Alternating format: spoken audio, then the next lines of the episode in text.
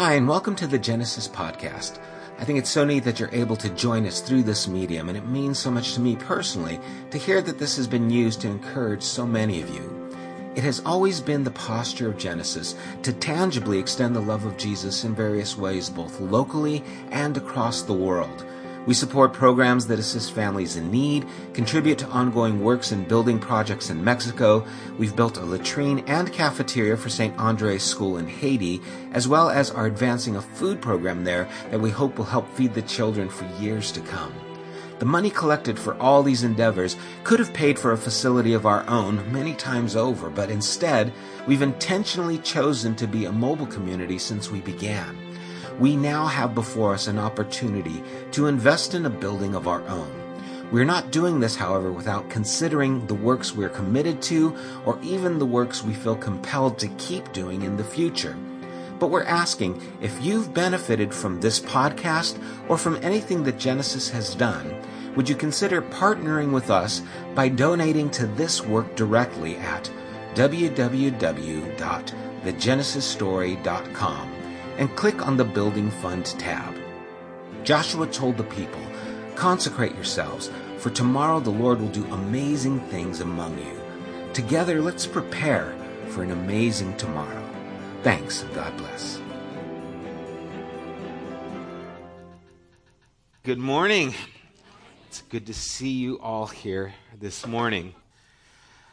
Well, we're continuing our series in the book of Jonah. You can open up to Jonah chapter 4. We're going to read verses 5 through 8 this morning.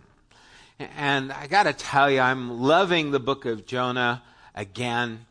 It speaks to me in so many ways. And uh, it's important to remember as we're going through this book that God is trying to tell us a story that is connecting us to himself. And, and so let's start again, Genesis chapter 4, and let's read verses 5 through 8. I am reading from the English Standard Version. Uh, those of you who are asking or are curious of what version it is, that's the version that I'm reading from. Verse 5, it says, Jonah went out of the city and sat to the east of the city and made a booth for himself there. He sat under it in the shade till he should see what would become of the city. Now the Lord God appointed a plant and made it come up over Jonah, that it might be a shade over his head, to save him from the discomfort. So Jonah was exceedingly glad because of the plant. But when dawn came up the next day, God appointed a worm that attacked the plant so that it withered. When the sun rose, God appointed a scorching east wind, and the sun beat down on, his on the head of Jonah so that he was faint. And he asked that he might die and said, It is better for me to die than to live. We're going to end there. Sounds like a wonderful morning, right? We're going to talk this morning about having children, about what's in a name, about chicken pox, and about the animated movie Up. Okay? So that's where we're going this morning. As Jonah sets out from the city, he, he sits on the east of it. And what he's doing is trying to see what is going to happen. And what God is wanting to do is create this understanding of Jonah uh, of what he feels like. Before Corrine and I had kids, forever ago, it was a long time ago, there was a couple of years that we didn't have kids, and we were able to, to do so much more than before when we had kids. Those of you who have little ones, you, you know what I'm talking about. But something I noticed after I had kids that I wasn't aware of before I had children. I remember I would set up events for a church at that point. And then I would see these kids running around and they'd be getting into mischief. You know, they'd be knocking the chairs out of alignment and things like that. And I would look at those kids and I was like, whose kids are those? And why are they just running around? You know, th- those kids should be under supervision. I even set up events. Some of you are laughing because you know my kids. Um, I would even set up events where we would have like a New Year's celebration at the church. And what I would plan for is the hall, and I would plan for the sound, and I would, because I was a part of the music. And, and so I would have all these things set up, and then the person who was in charge of the children would come up and say, Where are the kids going to be? And I'd say, Oh, there's a room for them over there. And so I would put all these kids right into this small room and say, yeah, take care of it. You know, you got a room and the kids, go ahead for. And my point isn't that I was an evil person. My point is, before I had kids, I had no empathy for parents who had kids. And then I had children, and I thought, oh my goodness, this is a lot of work. And all of a sudden, I became aware of that environment that beforehand I was just not connected to. And I am now more empathetic to people who have children because I have had and still do have children. I didn't kill any of them. I, I still have children. And, so I know what it was like to have your kids running around through the chairs. And we had four little ones, and there was no way the two of us could stop that from happening, right? They outnumbered us. And so I became very empathetic. And there's a kind of empathy that you develop when you go through something that you don't have beforehand. The same is true with an illness. Those who have gone through and had to go through cancer, the, the fear, the pain of the treatment, know more of what it's like to have cancer than those of us who have never had to experience ourselves even though we've hurt and have lost loved ones to cancer, not having it, I don't know what it's like. It's those who have been there that have that understanding of what it's like. And so God's challenge with Jonah was to work out empathy within him. You see, because Jonah didn't have empathy for the Ninevites, they were his enemy. And sociologically, they have things that are really, uh, it's called a disorder. It's EDD, it's empathy deficit disorder. Not to be confused with APD, which is antisocial personality disorder. And I don't know if EDD or APD is registered with the CDC.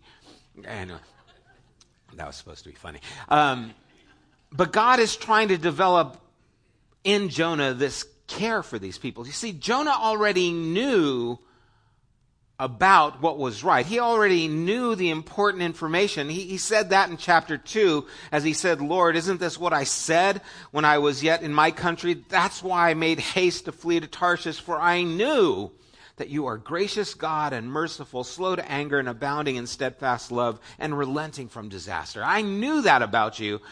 But it wasn't enough to have the right information. He didn't have the heart that connected him with that. You know, when a person's here who has a little child and that child's crying, no one hears that cry more than the parent. Most of the time. There's every now and then those parents who are there, guess. And so when you're thinking, oh, don't they hear that cry? Oh, you bet they hear. They hear every gurgle, every passing of gas. They hear it all, right? They hear all the noises that are coming because they are so sensitive. And they're so concerned about what everyone else is going to think.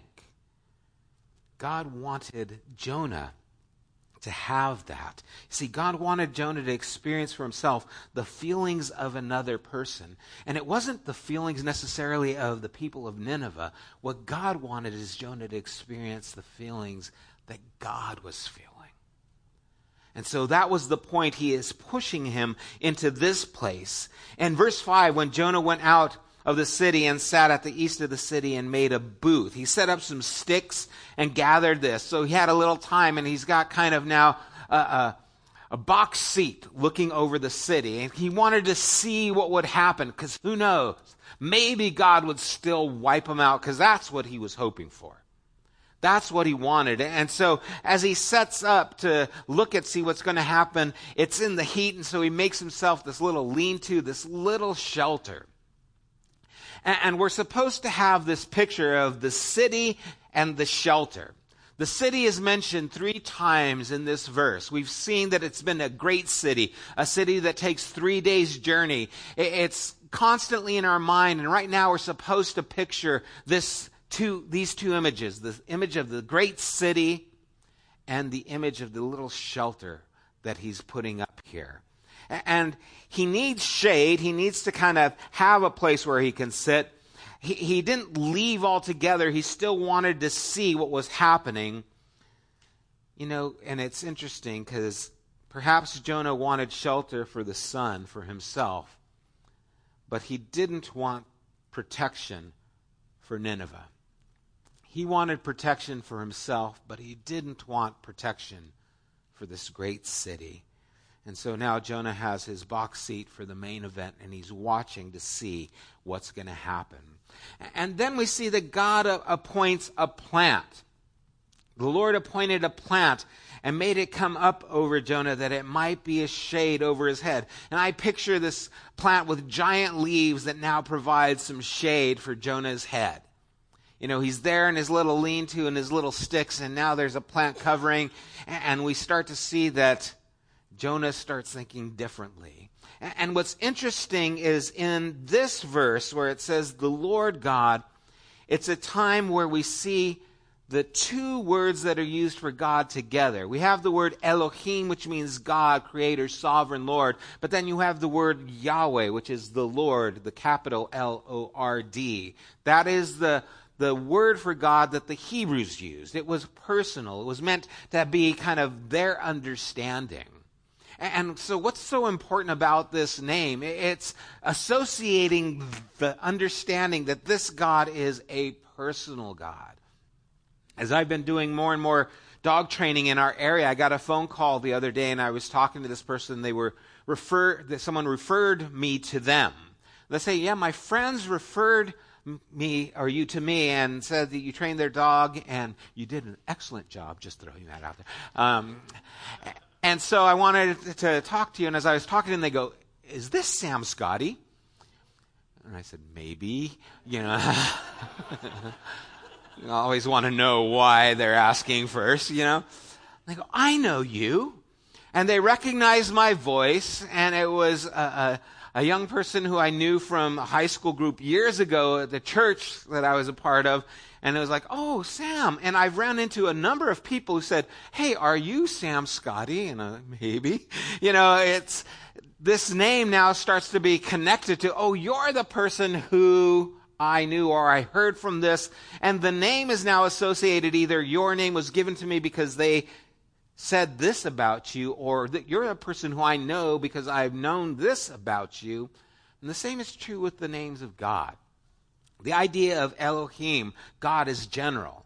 And I think the clearest picture we see of this is in Genesis chapter 1, where God, Elohim, created the heavens and the earth. And throughout chapter 1, God did these things. And the idea is that it's this magnificent God who is just incredible and sovereign and huge beyond our ability to fully comprehend. But in chapter 2, after the creation of Adam and Eve, we see the Lord God and throughout chapter 2, I think it's from verse 4 on, all we see is the name of Yahweh because now this is a God who has a relationship with his creation. This is a God who is personal, who has concern for. In fact, when Moses goes to Pharaoh and he says, Yahweh has sent me, Pharaoh says, Who is Yahweh? And then he has to go back. He goes, Oh, that's, that's right. He, he told me who he was, but no, you don't know who he is.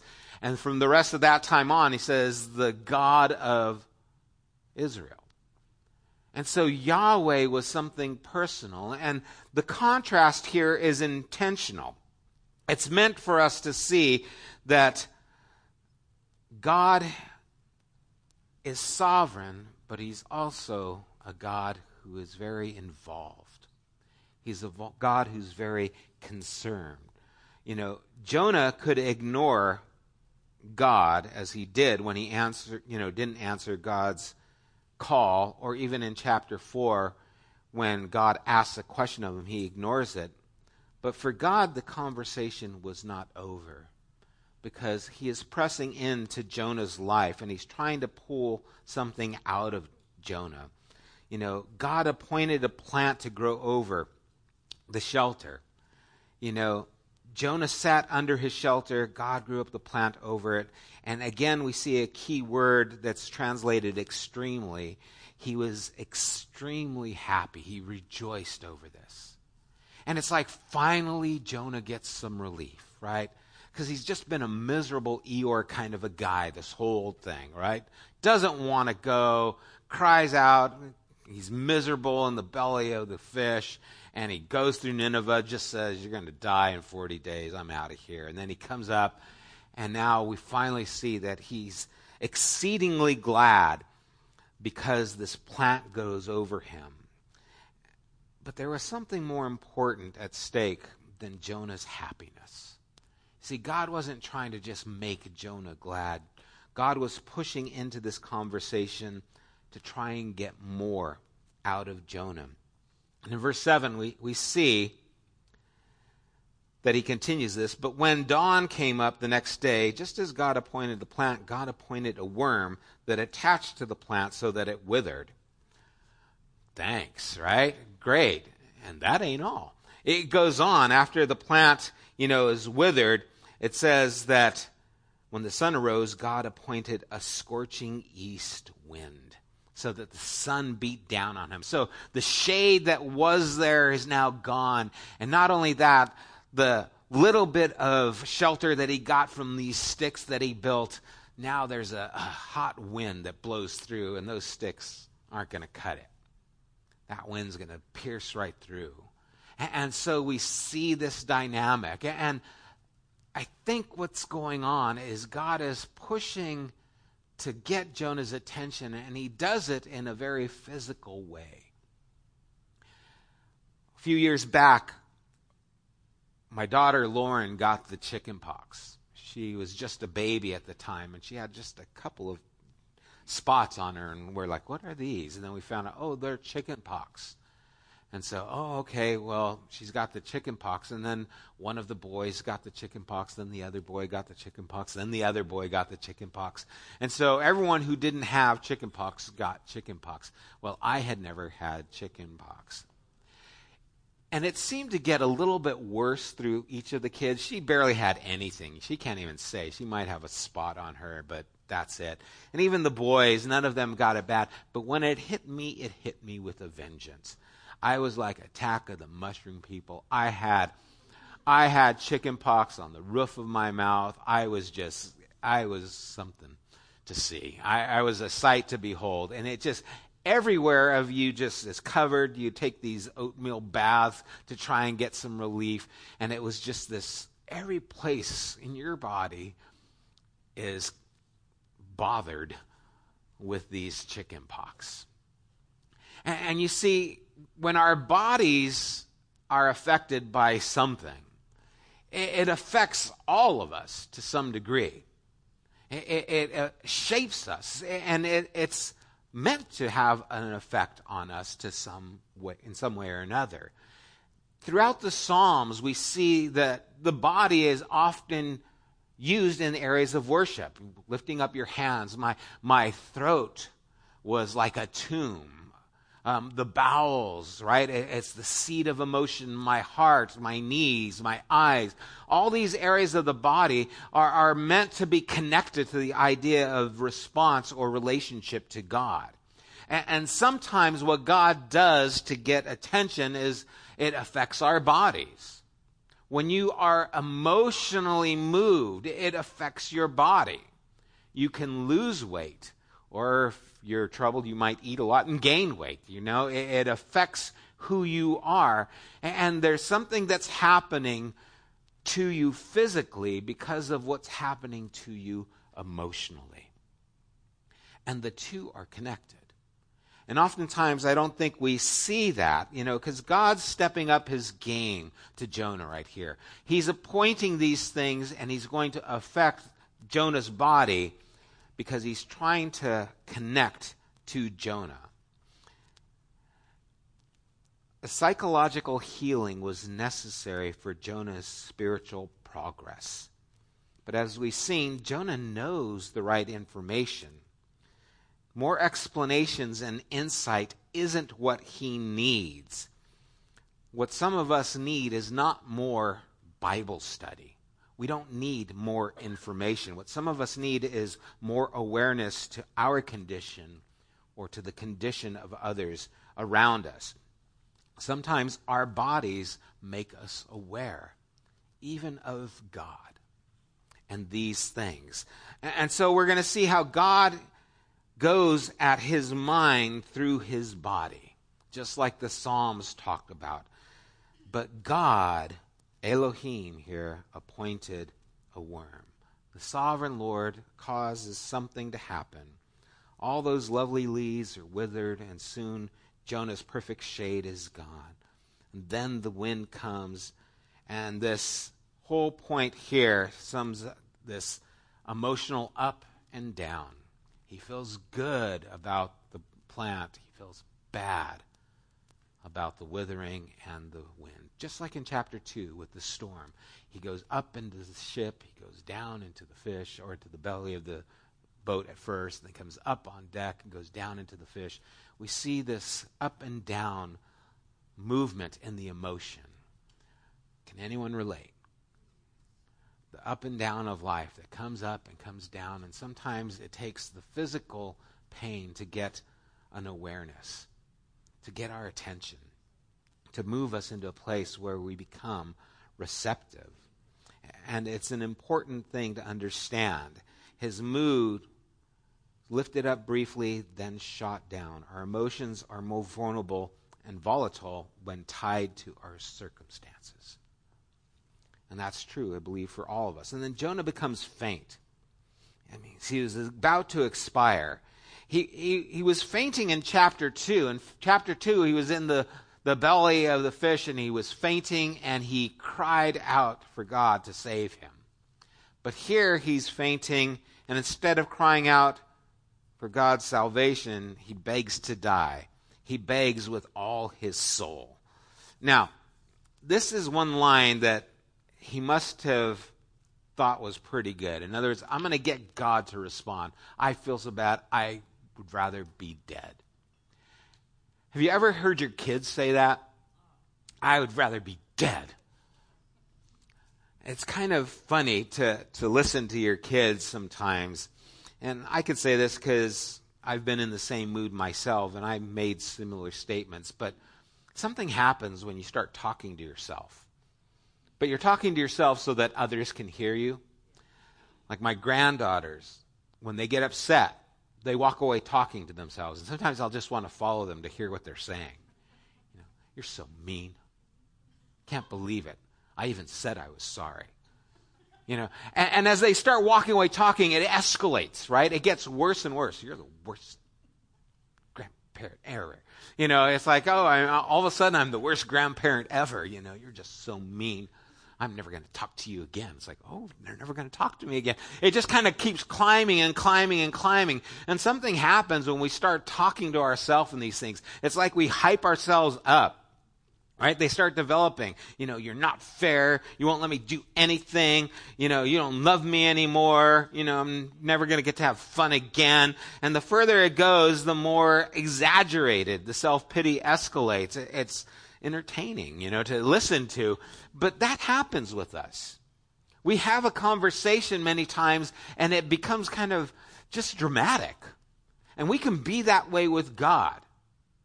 Okay, God, whatever you know, this is what you want me to go through. This is what I guess I got to go through. I'm like Job. Like, oh, please, you know, right? It's like, but we feel that way. We start going through these things and we start escalating this. It happens when we talk to each other, right? You start talking to someone about someone else and pretty soon it escalates. Your feelings escalate. It starts getting more and more agitated. I can't believe that I know. Have the nerve of them to do that. I know. Have you ever seen? No. I, and pretty soon they're the worst person in the world. What did they do? You know, they forgot to send you an invite to their, you know, party or something. And it's like, you know, now it's like they're worthy of death. What's happened? They didn't invite me to the party. I can't believe it. And you just start having this conversation. And Jonah seems to be indulging in a little bit of that emotion. The further it goes, the more agitated he gets. And the whole point here is to allow Jonah's true self to be exposed so that God can get to the heart of the matter. So that God can reach into where Jonah really is and reveal what's really there. Helping him to understand and, and to see these things. You know, we tend to think of things in an informational way. If, if, I know the information, then I will understand what's happening. But God is trying to get to something not from an informational standpoint uh, of facts and figures. What he's trying to do is get to a, a feeling so that we have an understanding. You know, we, we assume that the stories you know, are just a relaying of information, but what stories are are to connect us to things. They're, they're meant to bring our emotion into. An essay can communicate thoughts, but a story communicates experiences. You know, that's why I entitled this series Once Upon a Time. It wasn't to say that this is a fairy tale, but the whole point of the book of Jonah is to tell a story. And I mentioned this at the beginning. Unlike any of the other prophetic books, Jonah is the story. Jonah only has one prophetic line. He's like, 40 days and you will perish. That's it. The rest of this book is to unfold the story so that we can experience it for ourselves, so that we can move into this. We enter them, and they give us an experience of what's happening as we hear this story. The whole purpose of this story is for us to learn by Jonah's experience. That way we don't have to get swallowed by a big fish, too, right? It's to help us go through this so that we can save from that. And it brings us into that experience. You see, we remember stories trigger the same place in our brain that the experience triggers. So when you see a story, what happens in your brain is similar to if you were living that story. It produces something in the emotion. You guys remember the beginning of the movie Up? You remember it's like I almost cry every time I see that, right? You got the man, young man and his wife, they like dating, they get married, they're all in love, and they're so happy, and they have this plan to go and get this house, and they have this jar, and they put the money jar for their dreams, you know, to be in the future, but then the car breaks down, and then there's illnesses, and they keep having to break the jar and go into that and they go up the hill to have a little picnic together. And first he's slow getting up the hill, you know, because he's a little bit slower than she is. And they get up and they're seeing the clouds and they're picturing all these things. And then years go by and they start getting older. And then one of the scenes, they're going up the hill and she stumbles. Next thing we see, she's in the hospital. And then he notices that they'd never gone to their dreams. He wanted to take her out to, I forget, South America or somewhere to the dream. But then she gets sick and then she dies. Right? If you've never seen the movie, sorry. Just. but it's at the beginning, so there's a whole movie after it, right? But I, I just think about that and I start, you know, getting like, oh, that's so touching. Or who can forget Braveheart at the very end when he yells out freedom, right? It's so moving. I remember we had a guy who was teaching the high school group, and that movie moved him so much that he wanted to show it to the high school kids. And so he got all the high school kids at his house, and he showed Braveheart, and he forgot that there was a nude scene in the movie because the movie had moved him so much he totally forgot that. And so the kids went home to their parents. Yeah, we saw this, and there was a naked person, and you know that goes great at a church. and, and so. The whole idea is that this movie moved him so much that he just wanted to relay the emotion that he felt. Because stories do that. They connect us to the emotion that is there. We identify, we experience. You see, I know what rejection feels like because I've been rejected. The feeling actually might be more clear to me than the details of what happened. The story of what happened is something I feel and what it feels like to complete a big project. You know, it's a story. You see that and you know what that feels like if you've gone through those things. You know, the problem today is that we have been bombarded with so much information that we've replaced a lot of story with just information. We have essays about God instead of understanding a story that connects us to the heart of God so many times. The problem is not that we have that we feel too much, but actually that we feel too little. That we have not enough emotion like what God has. We don't experience things the way He does. And I hope that we are here today to experience the fullness of Jonah's story.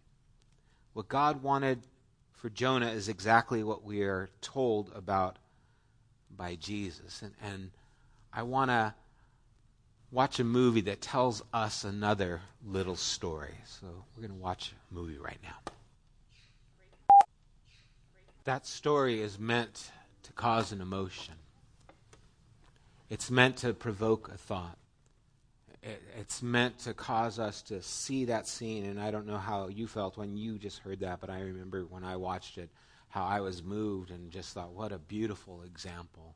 It gave me a picture that helped me to see Jesus and what he has done for me. In Matthew chapter 9, verse 36, Jesus, it says about him, seeing the people, he felt compassion for them because they were distressed and dispirited like sheep without a shepherd.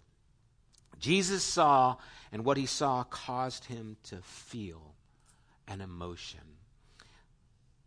This is what I hope we take from the book of Jonah. Is this story is something we read and it's meant to cause us to feel something to illuminate maybe something that's inside of us, but more than that, to help us see what God feels. And what we need to do is ask Jesus to help us to see those things. What, what we want to do is have Jesus kind of enter into this story for us.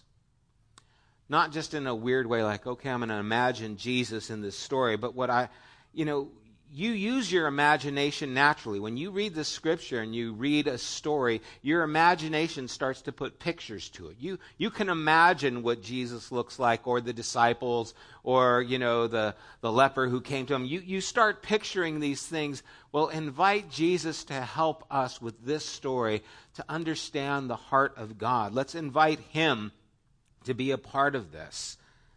Rather, we want Him as we read or pray.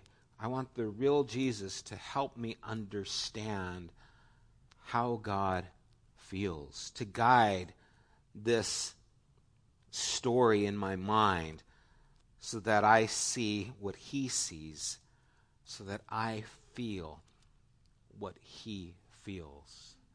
Next week, week we want to unload exactly what that is. But I want you to recognize this is what God is trying to do through this story and through so many of the parables that Jesus taught is to connect us to what he feels, to understand the heart of God. Let's pray.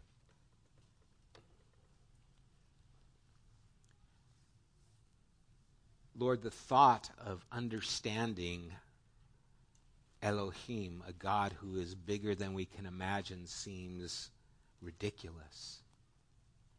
But you are not just Elohim, you are Yahweh. You are a God who is personal, who gives us his name so that we can know your character. And I pray, Lord, that even through this story, we would get little glimpses of what you feel And we use that word feel because we don't know what else to use. It helps us to understand you just a little bit more. And Lord, we have the contrast here. And God, I confess that there are many times I am like Jonah, where I am closed to how you care for people, situations that I just don't want to care about. And what needs to happen, Lord, is I need to be aware just what you feel, that it would shape how I move forward. Life is difficult, and these situations are difficult, and, and there are not easy answers for all the problems that face us. But whatever we do as we move forward, may we be moving forward with the right heart, with the right understanding. May we be empathetic and see people lost instead of just a bother. May we see the hurt that you experience instead of the inconvenience that we experience, God. Change us and do it even through this story, we pray. In Jesus' name, amen. Let's stand together. May the stories you read in Scripture inspire you, touch you, and change you. May you see that they are not meant to be just information, but opportunities for us too to enter the story. God bless you guys. Have a wonderful rest of the day and a wonderful week. Thank you for being here. Enjoy the rest of the day. God bless you.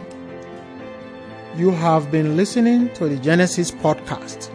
We invite you to join us at one of our weekly gatherings.